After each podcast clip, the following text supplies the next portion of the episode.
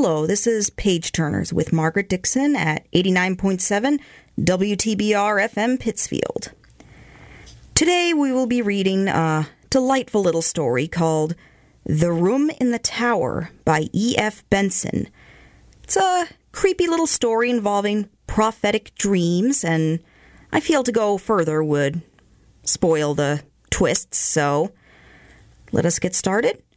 A brief warning that this isn't graphic, but it gets a little scary and grim, so might not want to let your kids listen to it.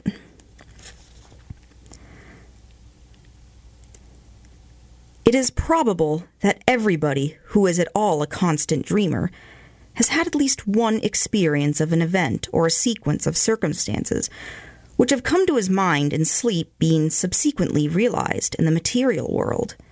But, in my opinion, so far from this being a strange thing, it would be odder yet if this fulfillment did not occasionally happen, since our dreams are, as a rule, concerned with people whom we know and with places with which we are familiar, such as might very naturally occur in the awake and daylit world. True, these dreams are often broken into by some absurd and fantastic incident, which puts them out of court in regard to their subsequent fulfillment. But on the mere calculation of chances, it does not appear in the least unlikely that a dream imagined by anyone who dreams constantly should occasionally come true. Not long ago, for instance, I experienced such a fulfillment of a dream which seems to me in no way remarkable, and to have no kind of psychical significance. The manner of it was as follows A certain friend of mine living abroad is amiable enough to write to me about once in a fortnight. Thus, when 14 days or thereabouts have elapsed since I last heard from him, my mind, probably either consciously or subconsciously, is expectant of a letter from him.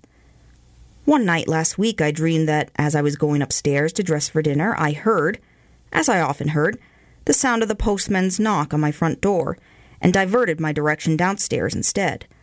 There, among other correspondences, was a letter from him.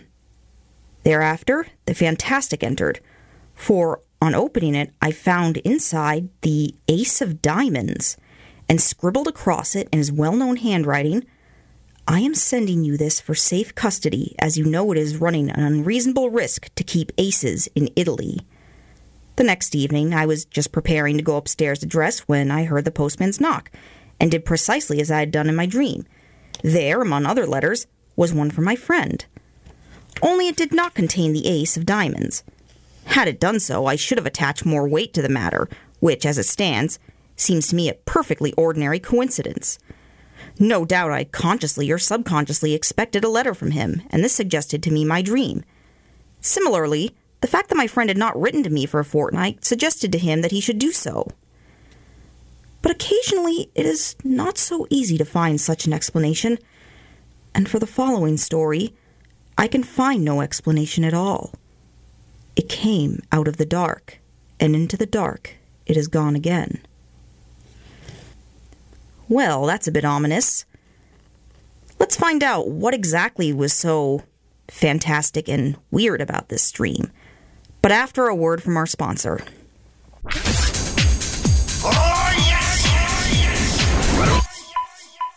89.7 WTBR FM Pittsfield. Support for WTBR comes from MyCom Federal Credit Union, 101 Fenn Street in Pittsfield, where their mission is to continue to promote the principle of people helping people while providing services that meet the diverse and ever changing needs of their membership.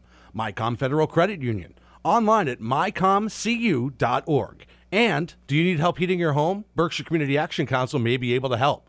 The Fuel Assistance Program is accepting new applications beginning November 1st. This program assists with your primary heating source, including all heating types. Once you're eligible for fuel assistance, you're also eligible for a discount on your electric bill. Go to bcacinc.org for more information.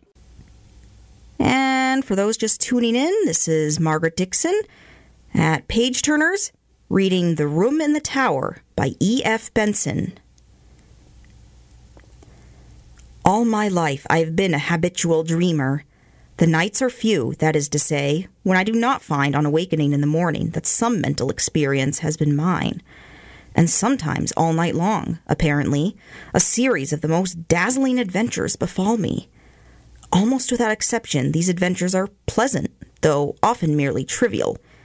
It is of an exception that I am going to speak. It was when I was about sixteen that a certain dream first came to me, and this is how it befell. It opened with my being set down at the door of a big red brick house where, I understood, I was going to stay. The servant who opened the door told me that tea was going on in the garden, and led me through a low, dark paneled hall with a large open fireplace onto a cheerful green lawn set round with flower beds. There were grouped about the tea table a small party of people, but they were all strangers to me except one, who was a schoolfellow called Jack Stone, clearly the son of the house. And he introduced me to his mother and father and a couple of sisters. I was, I remember, somewhat astonished to find myself here for the boy in question was scarcely known to me, and I rather disliked what I knew of him. Moreover, he had left school nearly a year before. The afternoon was very hot, and an intolerable oppression reigned. On the far side of the lawn ran a red brick wall with an iron gate in its center, outside which stood a walnut tree. We sat in the shadow of the house opposite a row of ball windows inside which I could see a table with cloth laid, glimmering with glass and silver. This garden front of the house was very long, and at one end of it stood a tower of three stories, which looked to me much older than the rest of the building. Before long, Mrs. Stone, who, like the rest of the party, had sat in absolute silence, said to me, Jack will show you to your room. I have given you the room in the tower. Quite inexplicably, my heart sank at her words. I felt as if I had known that I should have had the room in the tower, and that it contained something dreadful and significant. Jack instantly got up, and I understood that I had to follow him. In silence, we passed through the hall and mounted a great oak staircase with many corners, and arrived at a small landing with two doors set in it. He pushed one of these open for me to enter and, without coming in himself, closed it behind me. Then I knew that my conjecture had been right. There was something awful in the room, and with the panic of nightmare growing swiftly and enveloping me, I awoke in a spasm of terror. Now, that dream, or variations on it, occurred to me intermittently for fifteen years. Most often it came in exactly this form the arrival, the tea laid out in the lawn, the deadly silence succeeded by that one deadly sentence, the mounting with Jack Stone up the room in the tower where horror dwelt, and it always came to a close in the nightmare of terror at that which was in the room, though I never saw what it was. At other times, I experienced variations on the same theme, Occasionally, for instance, we will be sitting at dinner in the dining room, into the windows of which I had looked on the first night when the dream of this house visited me. But wherever we were, there was the same silence, the same sense of dreadful oppression and foreboding. And the silence I knew would always be broken by Mrs. Stone saying to me, Jack will show you your room. I have given you the room in the tower. Upon which, this was invariable, I had to follow him up the oak staircase with many corners and enter the place that I dreaded more and more each time that I visited it in sleep. Or, again, I would find myself playing cards, still in silence, in a drawing room lit with immense chandeliers that gave a blinding illumination. What the game was, I have no idea. What I remember, with a sense of miserable anticipation, was that soon Mrs. Stone would get up and say to me, Jack will show you your room. I have given you the room in the tower. The drawing room where he played cards was next to the dining room, and, as I have said, was always brilliantly illuminated, whereas the rest of the house was full of dusk and shadows. And yet, how often, in spite of those bouquets of lights, have I not pored over the cards that were dealt me, scarcely able, for some reason, to see them? Their designs, too, were strange. There were no red suits, but all were black, and among them there were certain cards which were black all over. I hated and dreaded those. As this dream continued to recur, I got to know the greater part of the house. There was a smoking room beyond the drawing room at the end of a passage with a green baize door.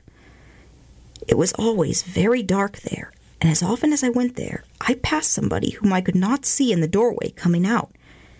Curious developments, too, took place in the characters that peopled the dream, as might happen to living people. Mrs. Stone, for instance, who, when I first saw her, had been black haired, became gray, and instead of rising briskly as she has done at first when she said, Jack will show you your room, I have given you the room in the tower, got up very feebly, as if the strength was leaving her limbs. Jack also grew up and became a rather ill looking young man with a brown mustache, while one of the sisters ceased to appear, and I understood she was married. Then it so happened that I was not visited by this dream for six months or more, and I began to hope, in such inexplicable dread did I hold it, that it had passed away for good. But one night after this interval, I again found myself being shown out onto the lawn for tea, and Mrs. Stone was not there, while the others were all dressed in black. At once I guessed the reason, and my heart leaped at the thought that perhaps this time I should not have to sleep in the room in the tower. And though we usually all sat in silence, on this occasion the sense of relief made me talk and laugh as I had never yet done. But even then, matters were not altogether comfortable, for no one else spoke, but they all looked secretly at each other. And soon the foolish stream of my talk ran dry, and gradually an apprehension worse than anything I had previously known gained on me as the light slowly faded. Suddenly, a voice which I knew well broke the stillness the voice of Mrs. Stone saying, Jack will show you your room. I have given you the room in the tower. It seemed to come from near the gate in the red brick wall that bounded the lawn, and, looking up, I saw that the grass there was sown thick with gravestones. A curious grayish light shone from them, and I could read the lettering on the grave nearest me, and it was, In evil memory of Julia Stone. Then, as usual, Jack got up, and again I followed him through the hall and up the staircase with many corners. On this occasion it was darker than usual, and when I passed into the room in the tower, I could only just see the furniture, the position of which was already familiar to me. Also, there was a dreadful odor of decay in the room, and I woke screaming.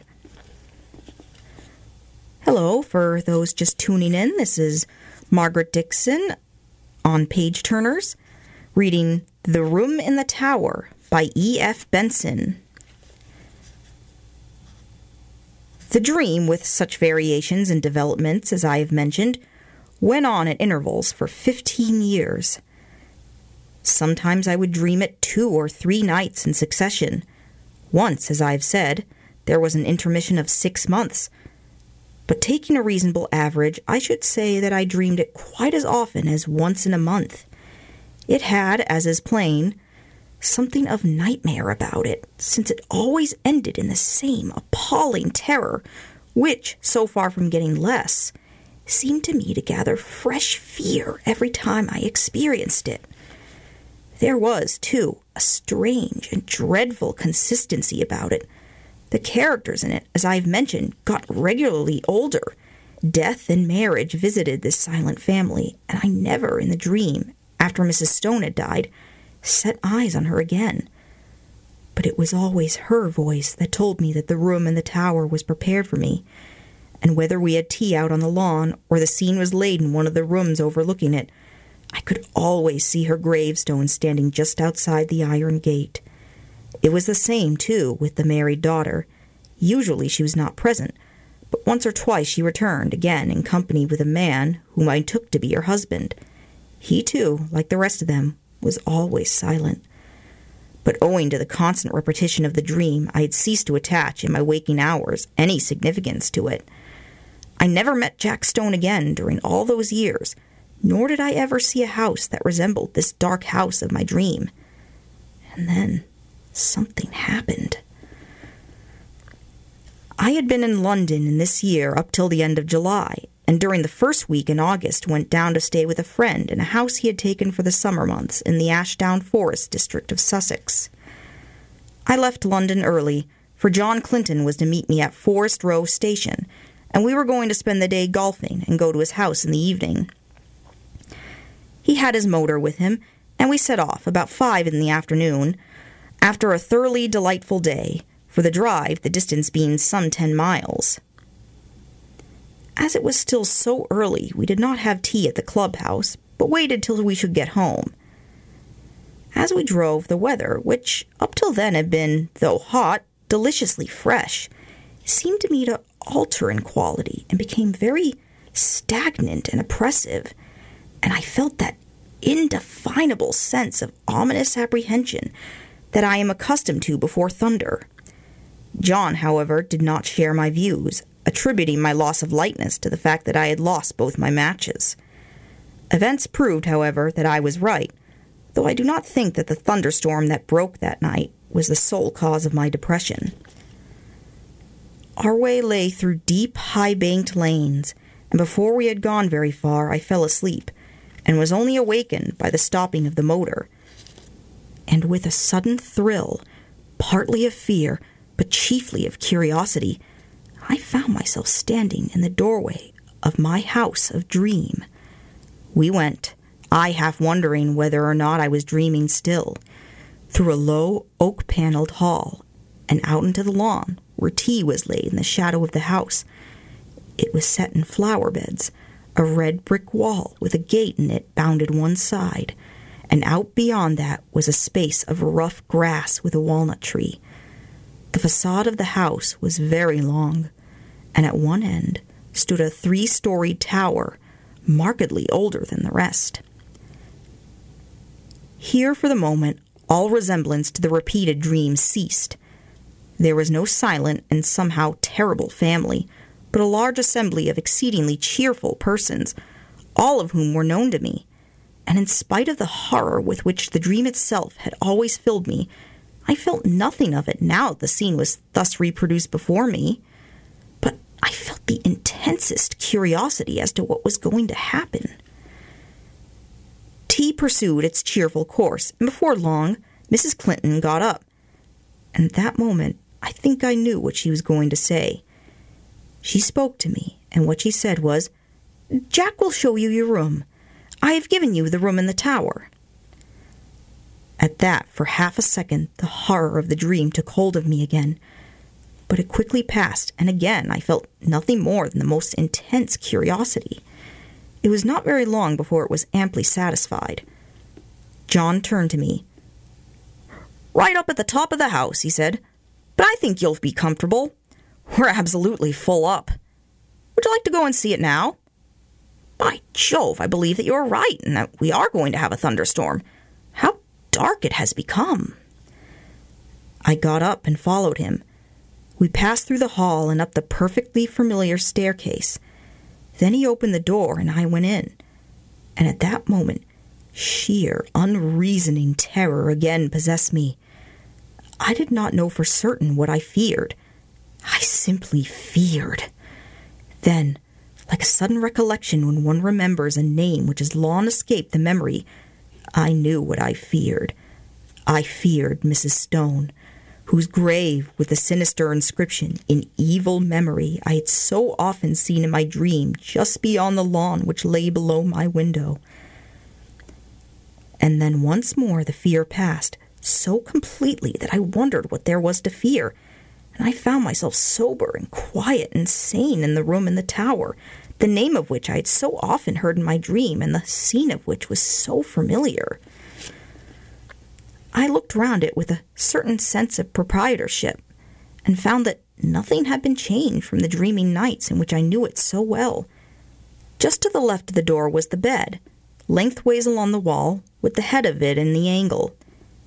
In a line with it was the fireplace and a small bookcase. Opposite the door, the outer wall was pierced by two latticed pane windows, between which stood the dressing table, while ranged along the fourth wall was the washing stand and a big cupboard. My luggage had already been unpacked, for the furniture of dressing and undressing lay orderly on the washstand and toilet table, while my dinner clothes were spread out on the coverlet of the bed. And then, with a sudden start of inexplicable dismay, I saw there were two rather conspicuous objects which I had not seen before in my dreams. One, a life sized oil painting of Mrs. Stone, the other, a black and white sketch of Jack Stone, representing him as he had appeared to me only a week before in the last of the series of these repeated dreams, a rather secret and evil looking man of about thirty. His picture hung between the windows, looking straight across the room to the other portrait, which hung at the side of the bed. At that I looked next, and as I looked, I felt once more the horror of nightmare seize me.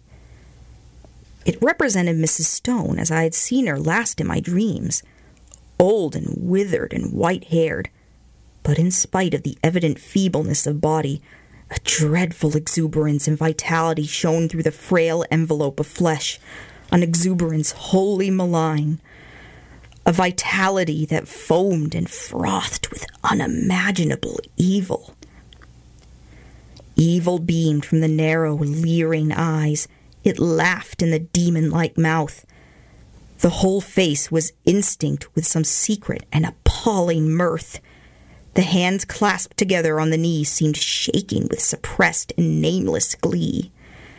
Then I saw also that it was signed in the left hand bottom corner, and, wondering who the artist could be, I looked more closely and read the inscription Julia Stone by Julia Stone.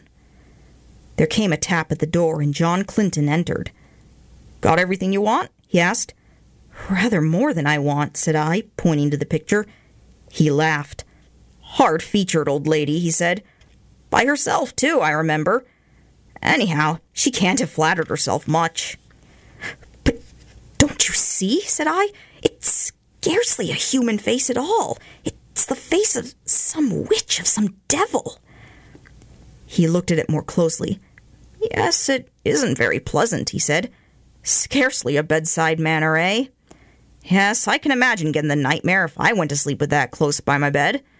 I'll have it taken down if you like. I really wish you would, I said.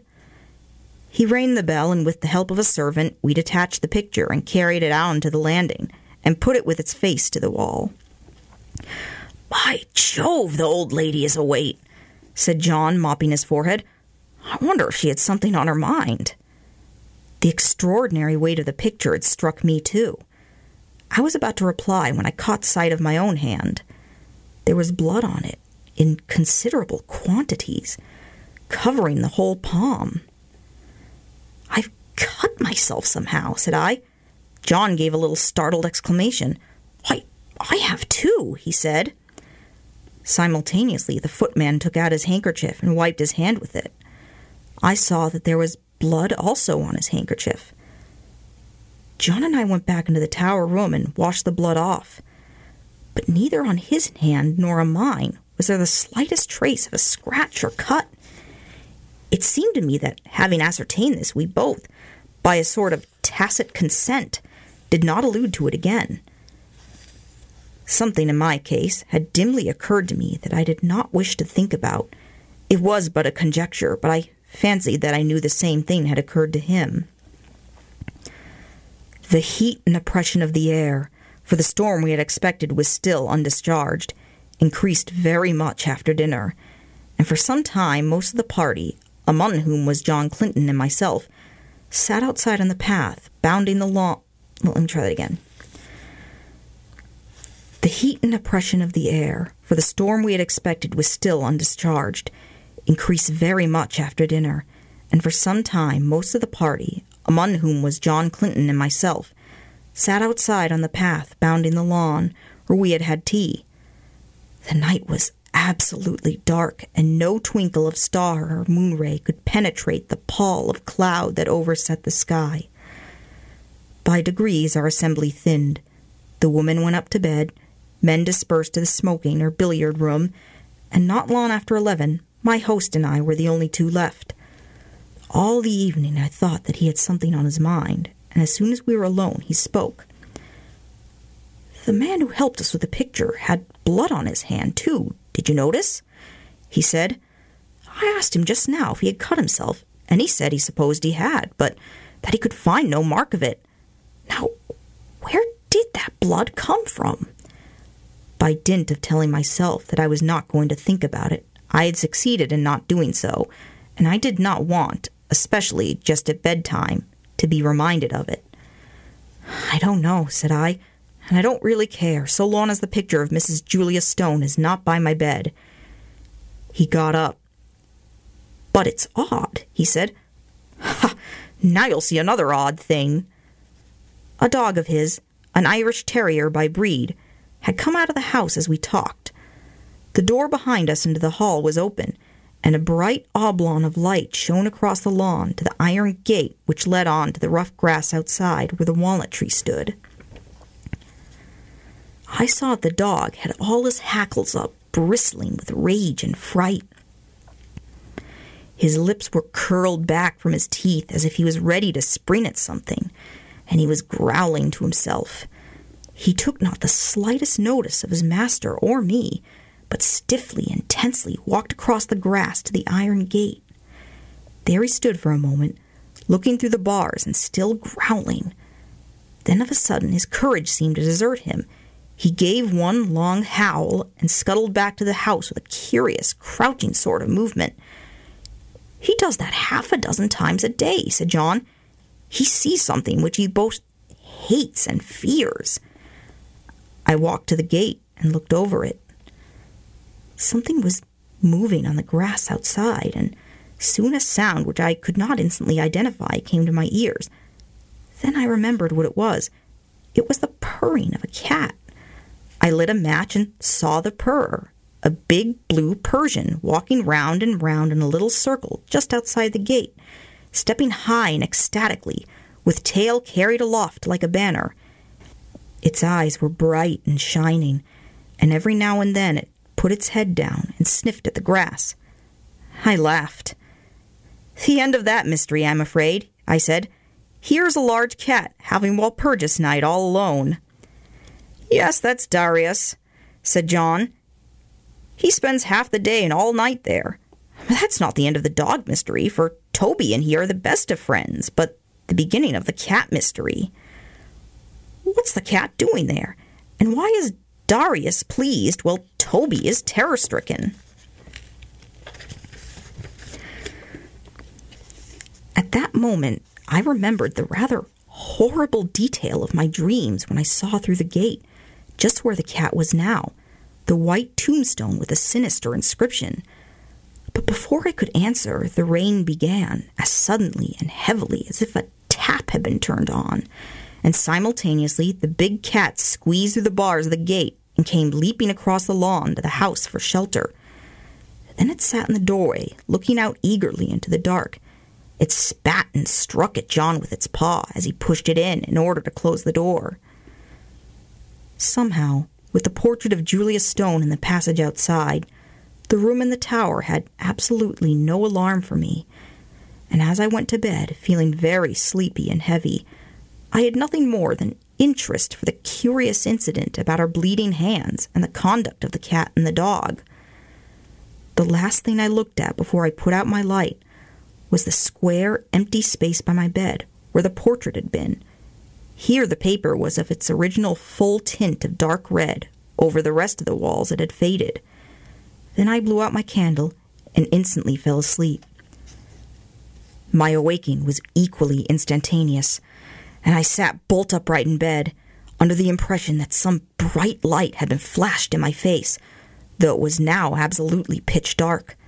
I knew exactly where I was, in the room which I had dreaded in dreams, but no horror that I ever felt when asleep approached the fear that now invaded and froze my brain. Immediately after, a peal of thunder crackled just above the house, but the probability that it was only a flash of lightning which awoke me gave no reassurance to my galloping heart. Something I knew was in the room with me, and instinctively I put out my right hand, which was nearest the wall, to keep it away. And my hand touched the edge of a picture frame hanging close to me. I sprang out of bed, upsetting the small table that stood by it, and I heard my watch, candle, and matches clatter onto the floor. But for the moment there was no need of light, for a blinding flash leaped out of the clouds and showed me that by my bed again hung the picture of Mrs. Stone. And instantly the room went into blackness again. But in that flash I saw another thing also, namely, a figure that leaned over the end of my bed, watching me. It was dressed in some close cleaning white garment, spotted and stained with mold, and the face was that of the portrait. Overhead the thunder cracked and roared, and when it ceased and the deathly stillness succeeded, I heard the rustle of movement coming nearer me, and, more horrible yet, perceived an odor of corruption and decay. And then a hand was laid on the side of my neck, and close beside my ear I heard quick taken, eager breathing. Yet I knew that this thing, though it could be perceived by touch, by smell, by eye, and by ear, was still not of this earth, but something that had passed out of the body and had power to make itself manifest. Then a voice, already familiar to me, spoke. I knew you would come to the room in the tower, it said. I have been long waiting for you. At last you have come. Tonight I shall feast.